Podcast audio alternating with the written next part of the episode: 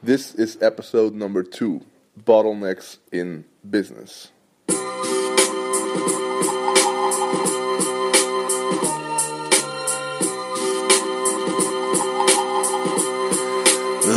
from Amsterdam, this is the Eelco de Boer podcast.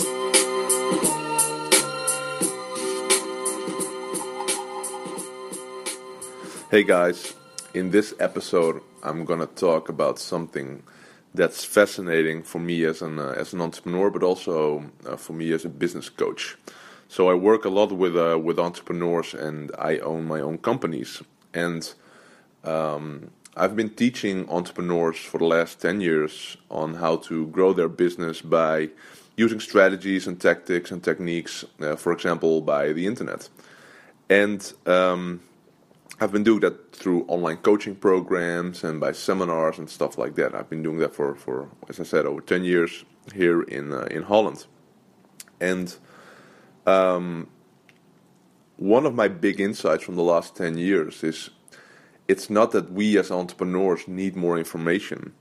It's that um, if we want to grow our company, so it's not that we need more information.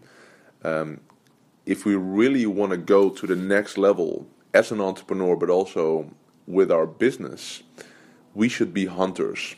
And which guy, which which type of hunter should we be? We should be a hunter searching for bottlenecks in our company.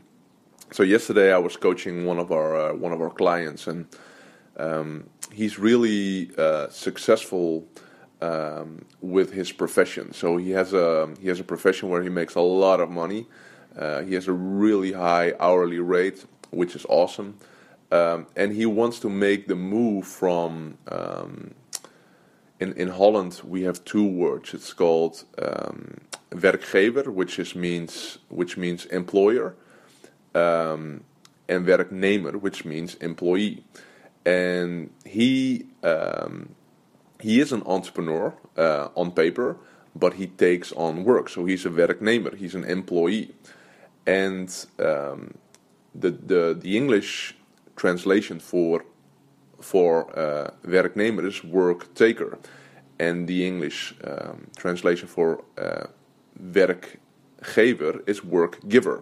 So basically, she's, basically, she's a work taker. She takes on work, and she wants to make she wants to make the transition to become to really become an entrepreneur, to have a business instead of being a work taker.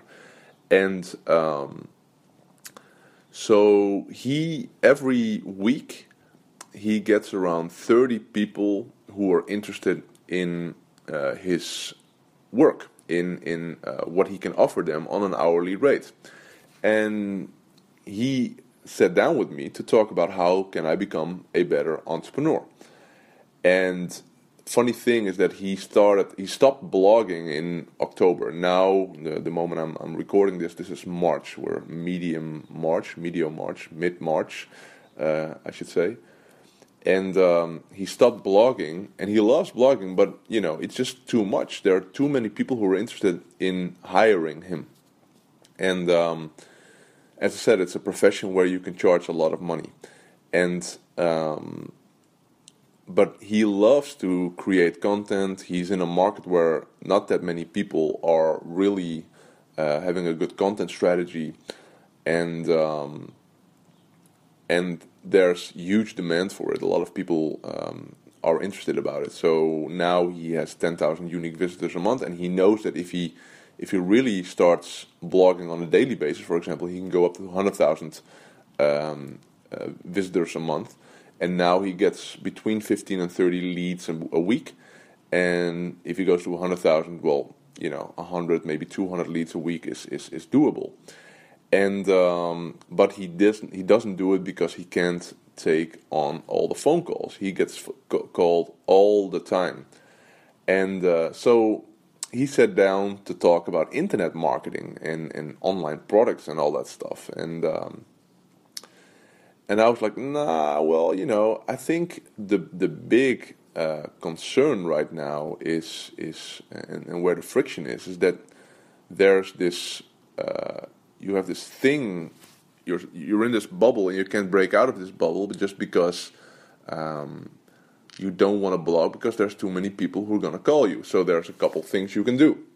And by the way, every week he takes on one or two new customers from those thirty people.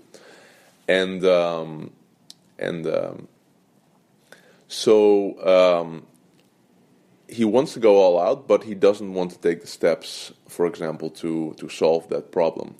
And he can learn everything about internet marketing. He can learn everything about S E O or about conversions and all that stuff.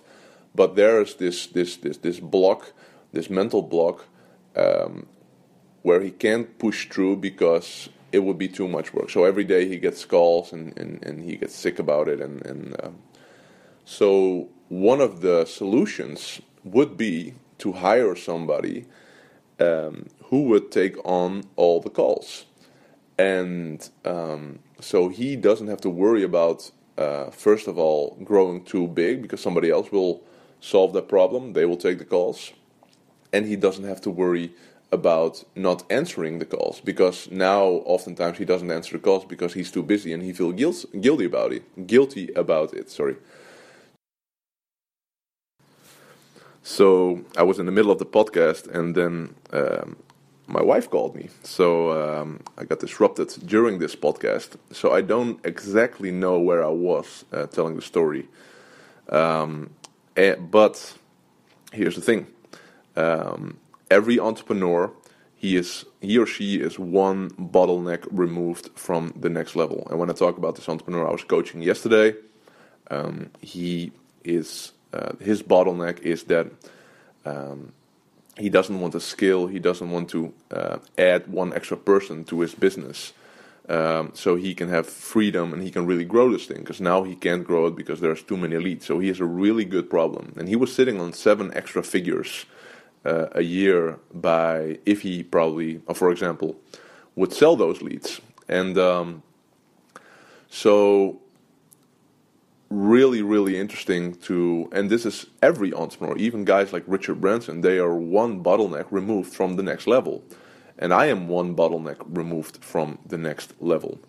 And my uh, my my uh, role as a as a business coach, whenever I'm uh, not doing business, but you know, uh, coaching entrepreneurs, it's really, really simple. I just look at, okay, what's the number one bottleneck at this moment in your company? So one of my coaches, he um, he is crushing it online and, you know, going to seminars, studying, all that stuff. But he has a fifty percent business partner who is slacking and who is sleeping. And his number one um, his number one bottleneck is his business partner, because he doesn't really want to grow the company, because if he really grows the company, the fifty percent owner, he would get half of all the money. So there's there's a bottleneck. Um But for somebody else, it could be like hiring your first employee who could take over all the stuff that you um, shouldn't be doing, for example. Or uh, we had one a couple of years ago, a guy who was in the in the in the weight loss um, business, uh, selling coaching for weight loss, but he was like really bad with food and he was overweight. So, you know, stuff like that. That's the big bottleneck. So. Every every company, every entrepreneur, they all have one. They are all all of them are one bottleneck removed from the next uh, level, and we should be hunters for that bottleneck. What is the big bottleneck at this moment? And if you could remove a bottleneck every once in a while, for example, every month or every quarter or maybe every week or every day, whatever. You can grow to the next level. As long as you don't remove that bottleneck, uh, you will probably never go to the next level. So how do you find out what the big bottleneck is?